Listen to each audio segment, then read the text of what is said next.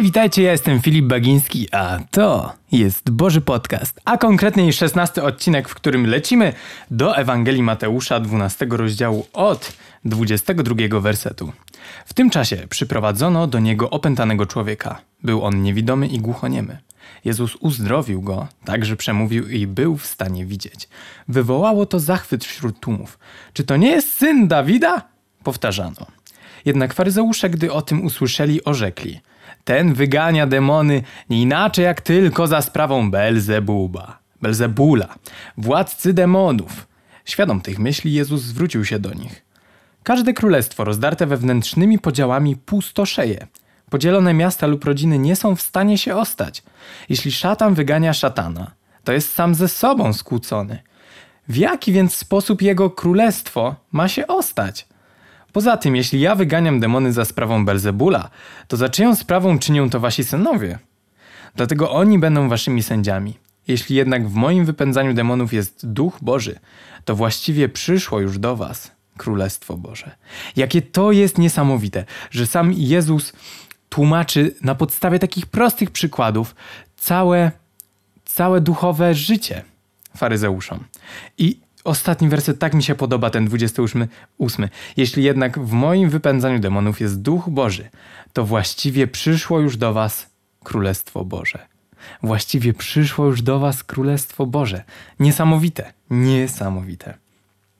I dalej, jak można wejść do domu uzbrojonego człowieka i zagarnąć jego rzeczy, jeśli się go najpierw nie zwiąże? Dopiero potem można ograbić jego dom. To jest bardzo ważny werset, bo on mówi nam o tym, jak wygląda duchowa rzeczywistość. My jej nie widzimy, przynajmniej ja jej nie widzę na co dzień, a Jezus nam szczegółowo mówi, jak to jest z nami w wersji tak jakby duchowej, tej, której nie widzimy. Jeszcze raz to przeczytam. Jak można wejść do domu uzbrojonego człowieka i zagarnąć jego rzeczy? Wydaje mi się, że to jest porównanie do tego, jak jest ciało nasze, duch i dusza. I o tym, jak można człowieka ograbić z czegoś, co ma w środku siebie. Jak można wejść do domu uzbrojonego człowieka i zagarnąć jego rzeczy, jeśli się go najpierw nie zwiąże? Dopiero potem można ograbić jego dom. Tutaj jest ważna wskazówka, bo jeżeli damy siebie związać jakimś rzeczom, załóżmy uzależnieniom, to wtedy ktoś, przeciwnik, diabeł, może nas ograbić z niezwykłych rzeczy, z takich, których po prostu, które są dla nas cenne. To tak jakby ci ktoś wparował do domu, właśnie związał cię i zaczął zabierać te rzeczy, które są związane tylko dlatego, że związałeś się na przykład jakimś uzależnieniem czy czymkolwiek, co cię zniewala, związuje. 30 werset. Kto nie jest ze mną, jest przeciwko mnie, a kto ze mną nie gromadzi, rozprasza.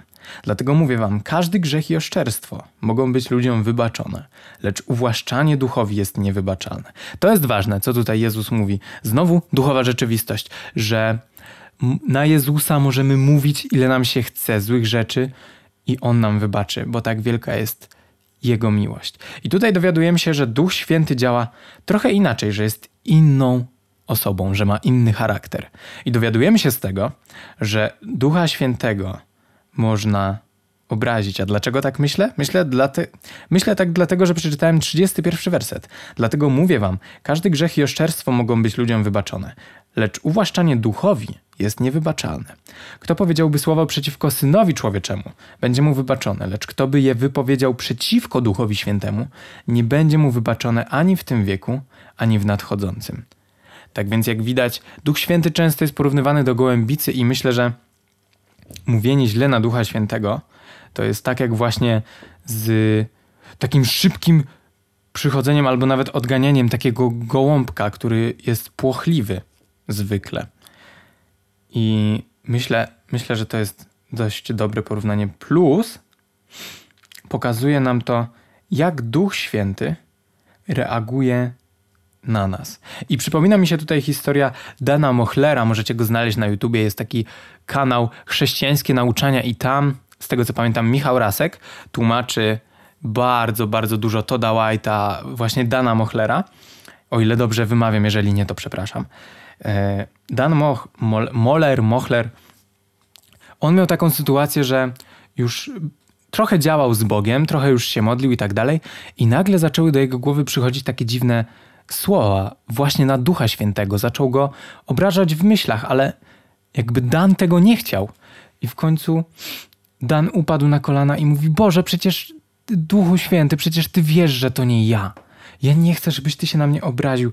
A wtedy, o ile dobrze pamiętam, Duch Święty albo Jezus powiedział, że wie, że to nie on.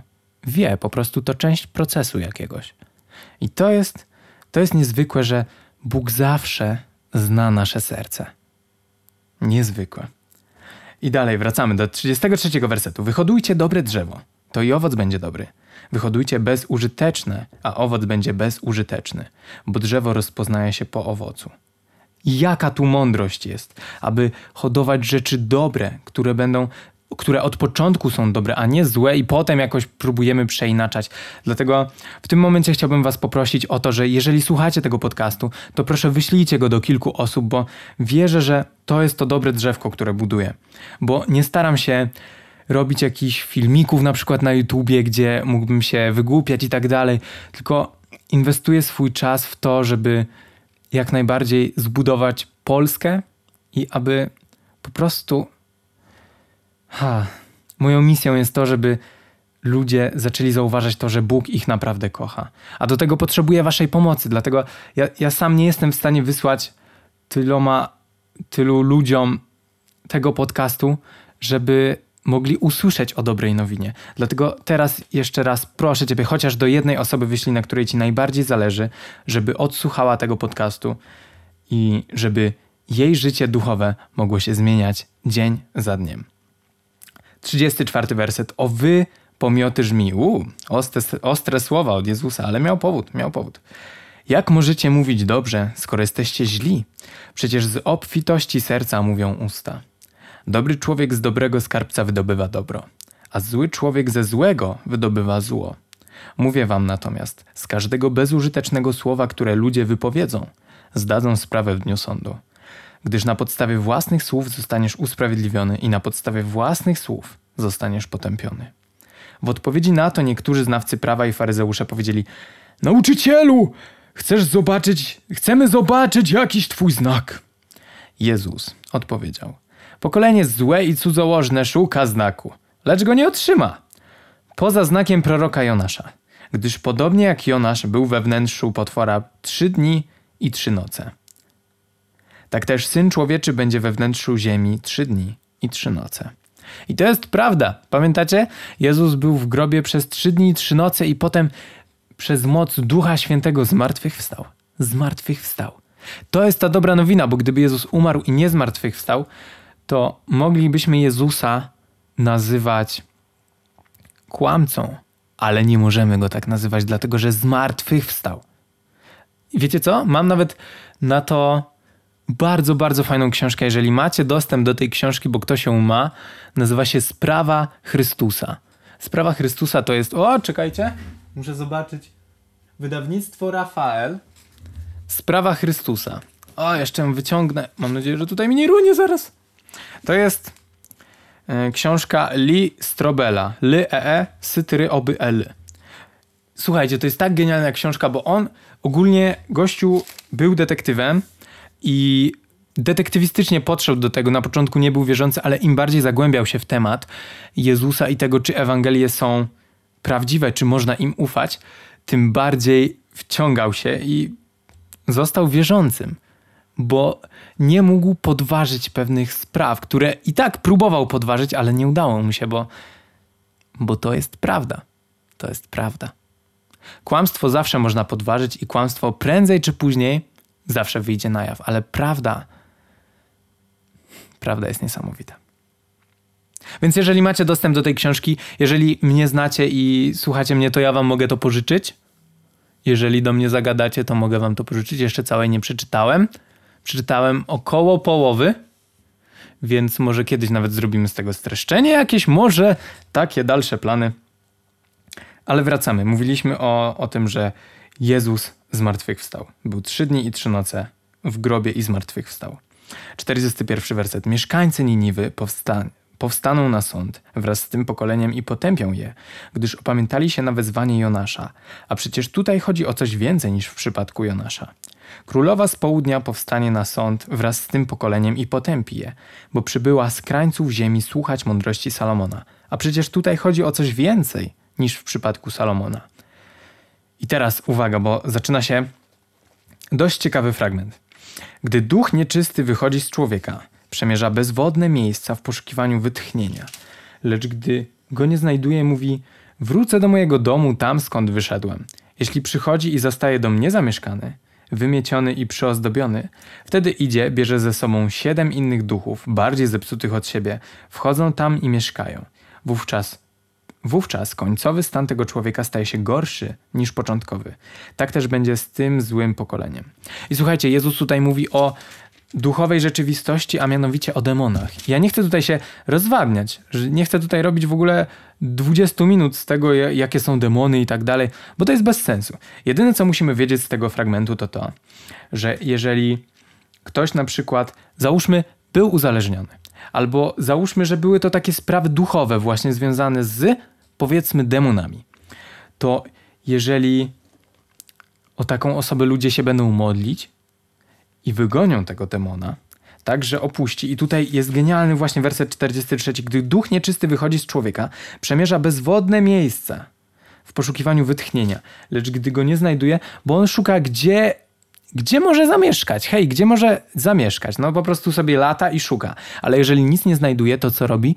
To wraca do domu. I jeżeli dom jest niezamieszkany, to wchodzi i jeszcze zabiera znajomych. Hej, siema, w dom jest wolny, chata wolna, nikt tam nie mieszka.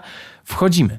I jedyne, co musimy zapamiętać z tego fragmentu, to to, że kiedy przyjmiemy Jezusa do swojego serca, to zawsze możemy czuć się bezpieczni.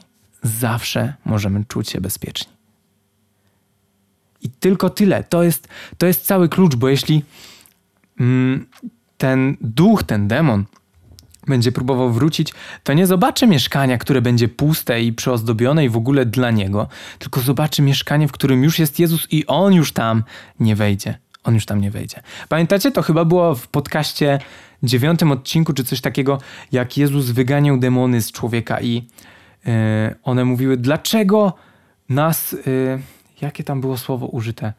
Dlaczego nas... prześladujesz przed czasem.